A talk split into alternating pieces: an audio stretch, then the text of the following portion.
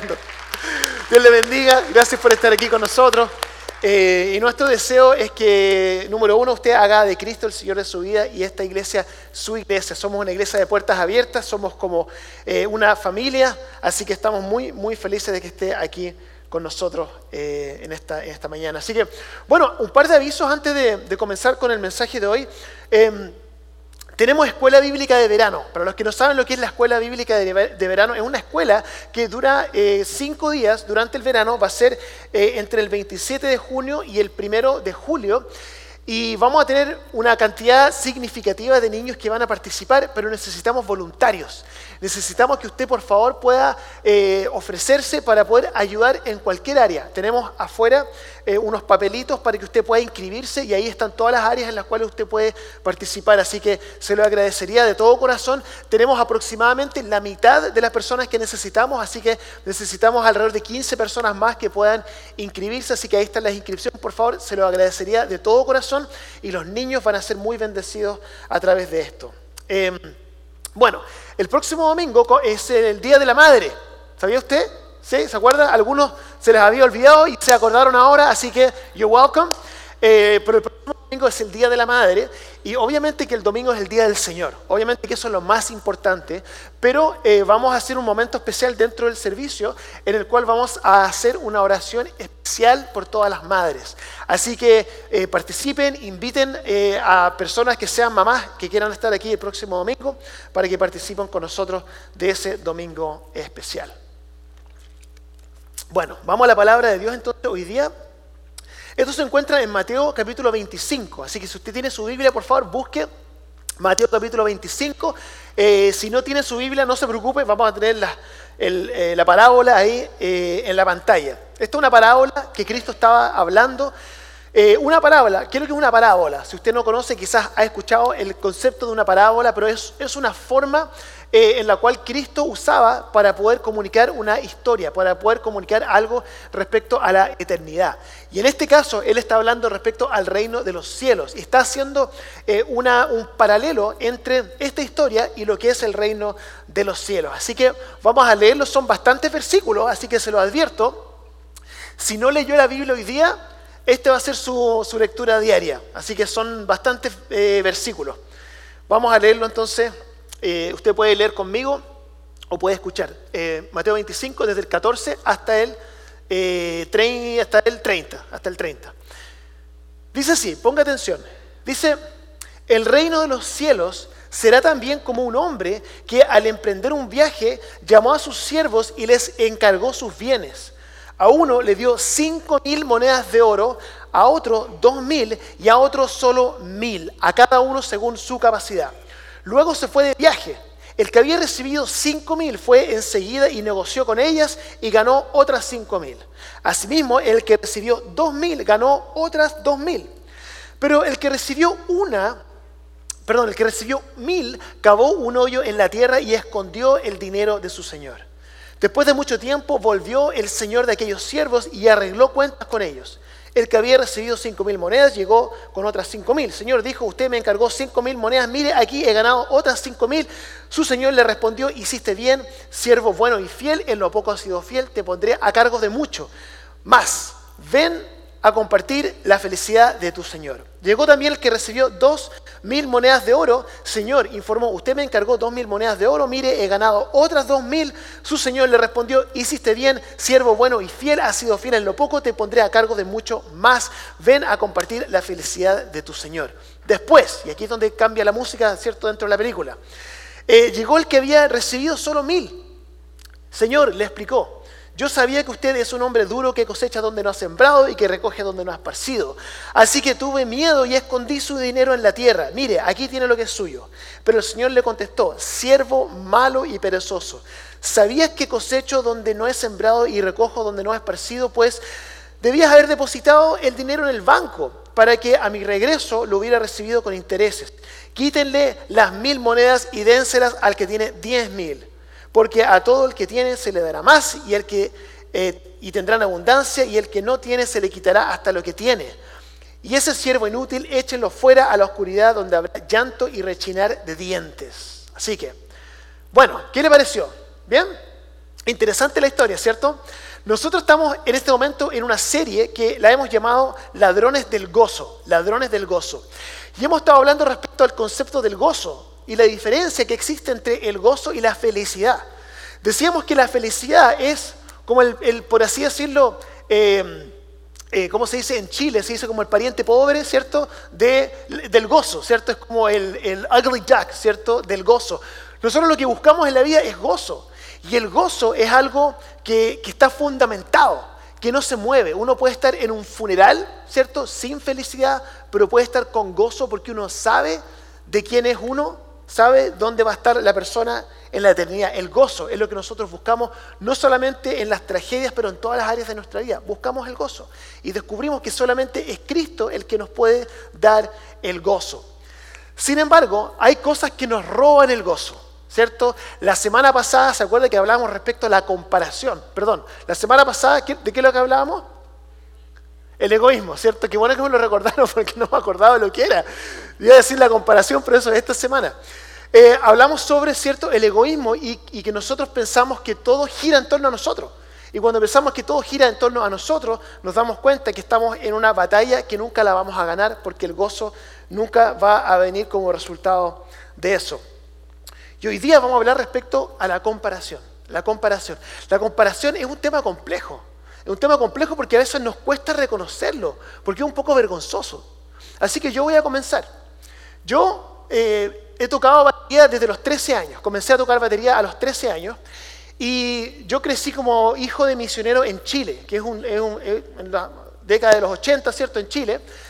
Y el hecho de que yo tocaba batería a tan temprana edad era algo bastante interesante. Digamos que yo era como el único baterista que yo conocía y me daba como una identidad especial. Pero había otra persona que se llamaba Juan Gronemeyer, todavía me acuerdo del nombre de él, y él eh, quería también aprender a tocar batería. Él no tenía batería, yo tenía batería, ¿cierto? Y él quería aprender a tocar batería, entonces me pedía mis baquetas. Las baquetas son los, los palos que uno usa para la batería. Y él me las pedía, yo se las prestaba, y él tenía unas cajas, ¿cierto? Y él tocaba batería en unas cajas, ¿cierto? Y yo decía, bueno, yo tengo batería, él no tiene batería, ¿cierto? Yo soy mucho mejor que él. El problema es que él empezó a mejorar, y empezó a mejorar, y empezó a mejorar. Y yo tenía un grupo, y nosotros éramos más o menos conocidos dentro de nuestra ciudad, pero él también tenía un grupo. Y después él se compró una batería. Y ellos empezaron a grabar discos. Y, y empezaron a hacer tour por todo el mundo. Y se hicieron muy conocidos. Y ese era mi sueño. Y él, él está viviendo hasta el día de hoy el sueño que yo tuve. ¿Qué derecho tiene él a vivirme sueño? Me robó el sueño. Qué injusticia más grande, ¿cierto? Bueno, me di cuenta que realmente ese no era, no mi camino, que Dios tenía un camino mucho mejor para mí. Sin embargo, creo que a muchos de nosotros nos puede suceder. Nos puede suceder, ¿cierto?, que nosotros sintamos como que otra persona está viviendo lo que nosotros ¿Le ha pasado alguna vez? Uno ve a otra persona y uno dice, bueno, yo trabajé igual de duro que esa otra persona. Eh, ellos hicieron menos que yo y consiguieron más que yo. Ellos no se lo merecen. Yo me lo merezco, ¿cierto? ¿Le ha pasado? No le voy a pedir que levante la mano, ¿cierto? Porque es un poco vergonzoso reconocerlo. Familia, finanzas, vacaciones, ¿cierto? etcétera, ¿por qué ellos sí y yo no? Y las redes sociales hacen que todo esto empeore aún más, ¿cierto? Porque uno ve las redes sociales y uno ve cómo otras personas eh, viven su vida. No sé si usted tiene suficiente edad para recordar cómo era la vida antes del Internet y cómo es de diferente la vida ahora. Yo era el mejor baterista que yo conocía, pero yo miro el Internet ahora y yo no sé si estoy inspirado por lo que estoy viendo o simplemente quiero dejar de tocar baterías, like, why even try? ¿Cierto? Y nos pasa, porque antes nos comparábamos, yo me comparaba, ¿cierto?, con quizás 100.000 habitantes que había dentro de mi ciudad. Pero hoy en día nosotros nos estamos eh, comparando con 4.6 billones de personas que están en redes sociales en este momento. Entonces estamos bajo bastante presión. Y no solamente en mi caso, ¿cierto?, en la batería, sino que quizás en, el área en la cual usted se desenvuelve. Quizás uno se puede comparar en la aptitud física, los viajes, la familia, la riqueza, la influencia, el éxito, etc. Entonces lo que quiero comunicarles hoy día es que, punto uno, que uno no gana nada comparándose con el resto. No gana nada, nada, nada, nada comparándose con el resto. Porque lo único que usted va a terminar sintiendo es sentirse fracasado, se va a sentir infeliz, se va a sentir pobre, se va a sentir feo, se va a, va a sentir todas estas cosas porque uno se está comparando con, con un estándar que es absolutamente imposible. Ahora el problema es que funciona en ambos sentidos. Muchas veces uno, ve a alguien que está mucho más arriba y uno se siente fracasado, uno dice, nunca voy a lograr todo lo que ellos han logrado. Pero también funciona en otro sentido, en el sentido de que, y esto es incluso más vergonzoso, porque uno a veces se siente mejor de lo que uno debiera, sentirse porque se compara con otros que en su mente están más abajo que usted. Usted se compara con alguien que, mire, no le voy a pedir que lo reconozca porque esto es, bien vergonzoso, pero uno piensa, oye, lo despidieron. Oye, bueno, lo despidieron, ¿cierto? Oye, mire que subió de peso, está como está más gorda, ¿cierto? Oiga, pero y uno se siente, y uno es, es muy vergonzoso reconocerlo, pero hay algo dentro de uno que uno es la esencia del chisme. Chisme está bien dicho, ¿no? El chisme, ¿cierto? Cuando uno está en un chisme, ¿sabe por qué es tan atractivo el chisme? Porque uno empuja a la otra persona hacia abajo para que uno se sienta mejor. Y esa es la comparación. Hermanos y hermanas, no hay forma de ganar en la comparación. La comparación es una pérdida de tiempo. La razón por la cual las redes sociales son tan adictivas no es porque usted esté viendo la vida del otro y la encuentre tan interesante, sino que uno, está constantemente comparándose, comparándose, comparándose, comparándose con estándares que son absolutamente inalcanzables. ¿Sabía usted que en este momento, esto quizás no, le va a sorprender, pero el 19% de la población en Estados Unidos está sufriendo por algún tipo de trastorno de la ansiedad. En este momento es muy, muy común lo que está pasando hoy en día. Esto fue un estudio que se hizo en la Alianza Nacional de Enfermedades Mentales. Y múltiples estudios también han arrojado de que hay una, relación directa entre el consumo de redes sociales y la frecuencia de estos episodios de ansiedad o crisis de pánico. Hay una, hay una relación directa. Ahora, este mensaje no se trata respecto a las redes sociales. Estamos hablando respecto a la comparación en cualquiera de sus formas. Entonces, lo que quiero que entendamos es que simplemente es esto. Siempre va a haber alguien mejor que uno, siempre va a haber alguien más joven, más guapo, más exitoso, más inteligente, mejor familia, mejor educación. Siempre, siempre, no importa dónde uno esté. Entonces la pregunta no es si es que esto va a ser una realidad es una realidad. La pregunta es cómo eso me hace sentir. ¿Cómo yo reacciono frente a esa realidad?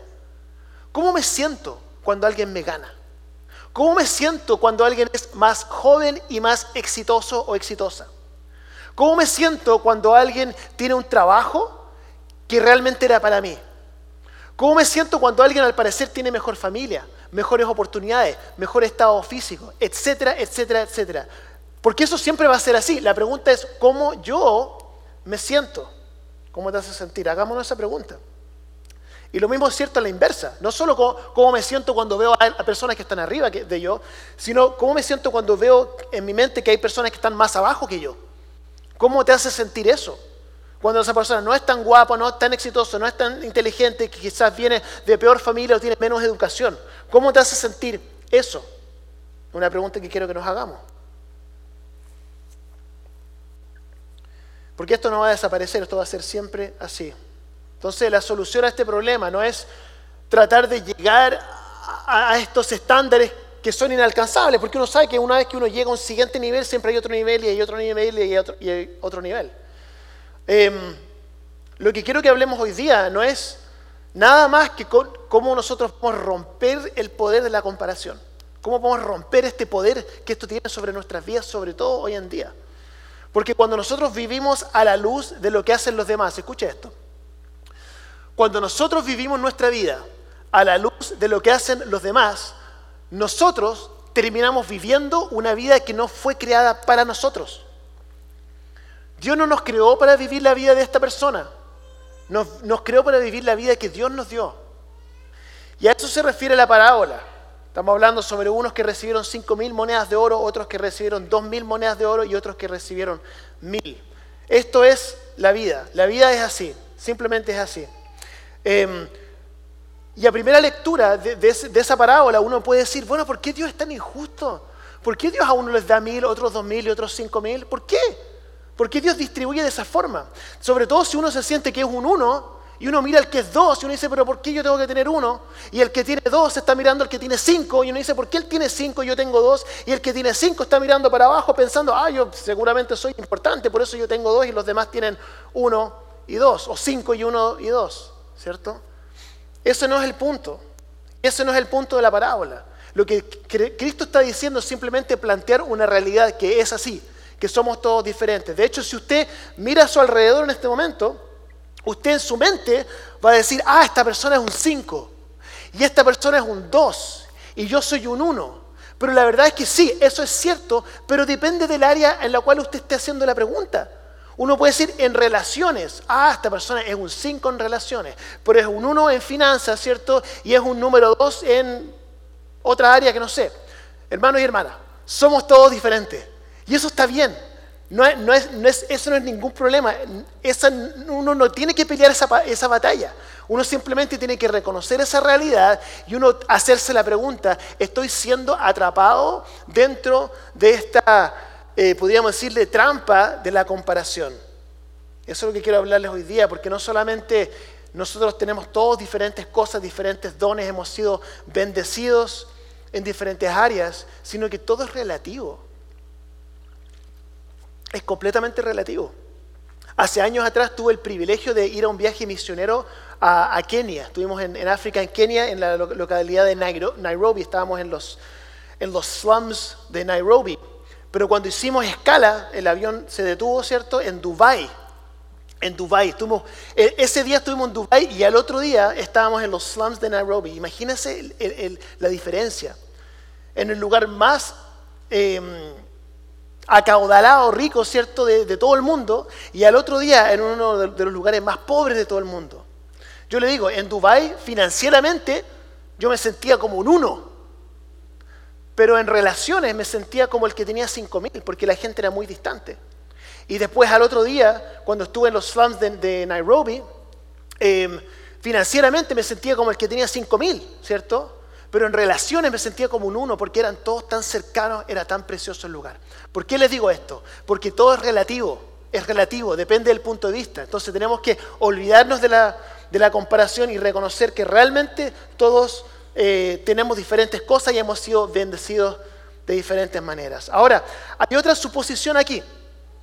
La otra suposición es que la razón por la cual el que tenía solamente mil monedas de oro lo enterró, que la razón era porque tenía mil y no tenía dos mil o no tenía cinco mil. Y usted quizás está aquí en esta mañana y usted piensa, yo tengo mil nomás. Entonces, Dios, ¿cómo me va a usar si solamente tengo mil? ¿Cierto? Y uno puede pensar, bueno, quizás si tuviera un poco más y Dios me hubiese bendecido un poco más, ahí sí que pondría mis talentos, ¿cierto? Todas las cosas a trabajar porque tengo más. Pero ese no es el punto aquí.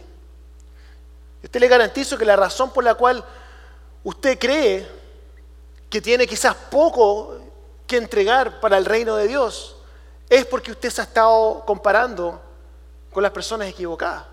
Uno se siente mal porque se está comparando con los que está más arriba de uno. Y también si usted piensa que, que, es como también está el otro lado, que uno se siente indispensable en las manos de Dios, casi como, como si yo no estuviera, yo no sé qué haría Dios, ¿cierto? Es porque quizá usted se está comparando con las personas equivocadas, pero el punto no es ese, el punto no es que, es que, usted, no, que usted se deje de comparar. Porque en este proceso en el cual uno vive la vida comparándose, uno se va a perder del camino que Dios le dio a usted para poder caminar. ¿Me están siguiendo? ¿Se entiende, cierto? ¿Sí? Ok. Vamos a seguir entonces. Em, quiero que leamos este texto que me encanta, que está en Hebreos 12.1, solamente un versículo. Em, y, este, y este versículo le han puesto, o sea, el, capítulo anterior, el capítulo 11, le han puesto el, el salón de la fe, el salón de la fe, sea, the Hall of Faith. Están hablando sobre todas estas personas que hicieron cosas muy preciosas para Dios. Hablan respecto a Abraham, Isaac, Jacob, José, Moisés, eh, las murallas de Jericó, etc. Y dice así, en el versículo 1 del capítulo 12. Dice, por tanto, también nosotros que estamos rodeados de una multitud tan grande de testigos. Despojémonos del lastre que nos estorba, ¿cierto? Que hay, algo que no nos permite avanzar. Despojémonos del lastre que nos estorba, en especial del pecado que nos asedia. ¿Y qué dice después? Dice, y corramos con perseverancia la carrera que tenemos por delante. O en otras palabras, corramos con, perseverancia eh, la carrera, otra traducción, marcada para nosotros. Tenemos una carrera que está marcada para nosotros, que es nuestra carrera. Y eso significa que, eh, disculpen, que hay otros que tienen eh, carreras, ¿cierto? disculpen, me, atoré con el agua. Que hay otros que tienen carreras que son, em, que son diferentes a las nuestras, que no son las nuestras, y que muchas veces nosotros no entendemos por qué no podemos correr otras carreras que en nuestra mente son más importantes que las nuestras. Pero en ese proceso nos perdemos la carrera que fue marcada para nosotros. Cuando nosotros vivimos nuestra vida comparándonos, vamos a terminar corriendo una carrera que no fue para nosotros. No sé en, el área en, la cual usted trabaja, en la cual usted se, desenvuelve, ¿ve? pero en muchos lugares donde uno se desenvuelve hay como, como personas muy importantes, que uno, que uno como que piensa que tiene que llegar hasta ese nivel en el, área nuestra, ¿cierto? Hay pastores que son como, el Olimpo, ¿cierto? Que son los grandes pastores. Eh, está Judah Smith, está eh, Stephen Furtick, está Craig Rochelle, que son, personas que tienen multitudes a las cuales ellos predican y que, que están escribiendo libros y son muy conocidos, ¿cierto? Y el problema es que yo podría caer dentro de ese error y hacerme la misma pregunta, decir, oye, Dios, ¿por qué permite que ellos tengan toda esta influencia y estén predicando frente a miles y miles de personas y yo estoy aquí haciendo lo que yo estoy haciendo. Hermanos y hermanas, yo podría caer en ese error. Yo podría fácilmente caer en ese error, pero eso es una mentalidad, es una mentalidad humana, es una mentalidad carnal, porque en ese proceso en el cual yo me estoy comparando con estos grandes predicadores, yo me voy a perder de la carrera que yo tengo por delante en este momento. Hermano, Dios no, me va a pedir cuenta por la carrera de cualquier otra persona que no sea la carrera que Él me dio a mí. Y lo mismo es cierto para ustedes. Si usted está cayendo en la trampa de la comparación, no lo haga. No lo haga porque Dios a usted no le va a rendir cuenta por la carrera de otra persona. Le va a pedir cuenta por la carrera que, Dios puso delante de usted. Esto es tan importante. Es tan importante. Em, el de 5.000 monedas de oro no es más importante que el de 2.000 monedas de oro. Y el de, de 2.000 tampoco es menos importante que el de 5.000. Usted tiene una carrera por delante. Y si yo me concentro en correr una carrera que no es mía, voy a terminar enterrando mi don. Y Dios me va a decir, ¿dónde está lo que te di? ¿Dónde está lo que te di? ¿Cierto? Entonces yo quiero preguntarle a usted, y esto se lo hago con mucho respeto, si hay alguien en su círculo que usted piensa en su corazón que tiene un trabajo que era destinado para usted, o usted tiene alguien en su vida que tiene que se le dio una oportunidad que usted piensa que fue destinada para usted. Y si usted tiene alguien en su vida al cual le dieron un, un promotion, una promoción, que era para usted, o sea, alguien que tiene una familia, que usted dice, ¿por qué ellos y yo no? En esencia lo que usted está diciendo es, Dios, cometiste un error, porque eso era mío. Y si usted tiene ese sentimiento hoy día, yo creo que usted se arrepienta. Se lo digo con, todo cariño. Y la razón por la cual le pido que usted se arrepienta de eso es porque usted no solamente le está diciendo a Dios que se equivocó, sino que usted se está perdiendo se está perdiendo, el tiempo. Y se va a perder lo que Dios le puso por delante, esa carrera que usted tiene por delante. Entonces voy a, voy a terminar con esto.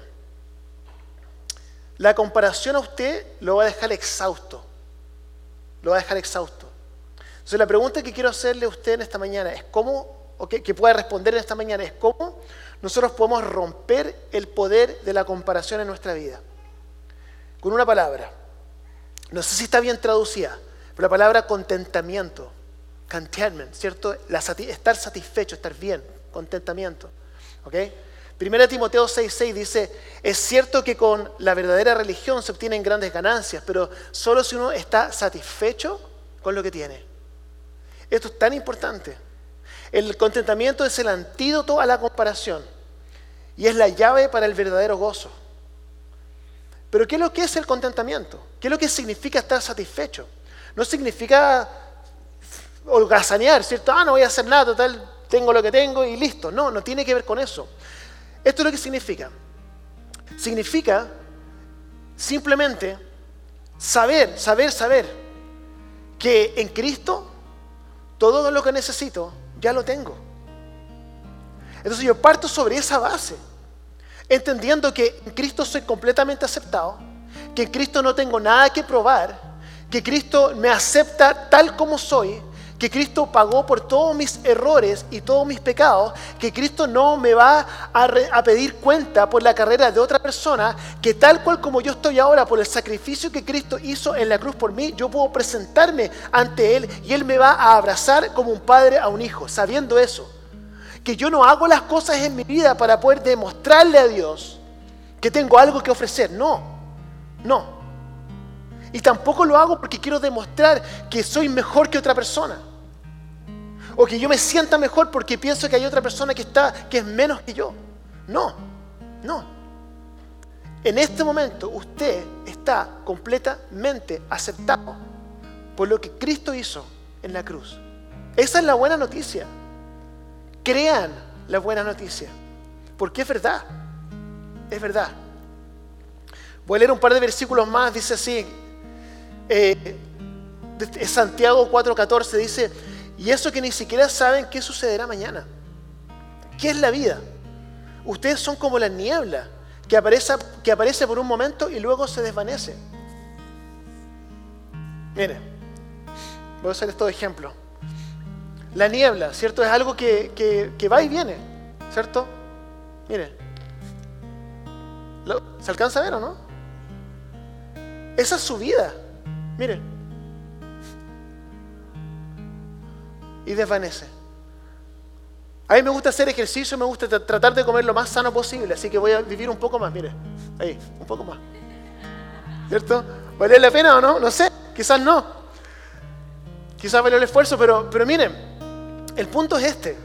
El punto es que creo que sobrevaloramos eh, lo que nosotros estamos haciendo aquí. Estamos desesperados tratando de, mejorar y de, y de be better everybody else y tratar de compararnos y sentirnos mal por nosotros mismos. El punto por el cual quiero decirles esto es que la vida pasa tan rápido, tan rápido. No nos perdamos la carrera que tenemos por delante. No nos perdamos nuestros seres queridos que tenemos con nosotros, nuestras responsabilidades con nuestros hijos, nuestras responsabilidades con nuestros cónyuges. O sea, enfoquémonos en eso. No nos, no nos salgamos de lo que Dios tiene para otra persona o para otra. Voy a leer un par de versículos más. 1 Corintios 5.1 dice, de hecho sabemos que si esta tienda de campaña, está hablando sobre nuestros cuerpos, eh, en que vivimos se deshace, ¿cierto? El cuerpo se, se deteriora con el tiempo. Tenemos en Dios un edificio, una casa eterna en el cielo, no construida por manos humanas. Em, y 2 Corintios 4, 18. Así que no nos fijamos en lo visible, no en lo que están haciendo otros, ¿cierto? Sino en lo invisible, que es lo que Cristo ya hizo por nosotros. Ya que lo que se ve es pasajero, mientras que lo que no se ve es eterno. Bueno, vamos a orar. Eh, voy a pedir que usted pueda inclinar por favor su rostro, cerrar sus ojos. Eh, y este es un momento entre usted y Dios.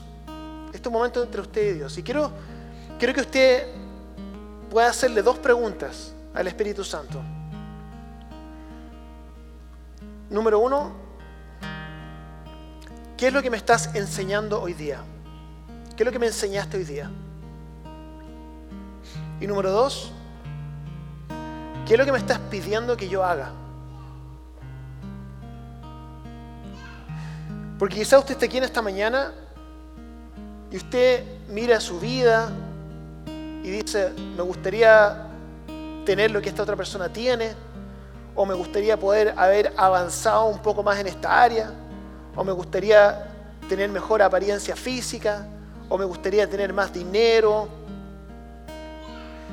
Y la invitación de hoy día es dejar de compararnos porque estamos completamente aceptados en Cristo. No tienes nada que probarle a nadie. Tienes solamente el público de una persona, que es Cristo, y Él ya te acepta, ya te valora, ya te ama.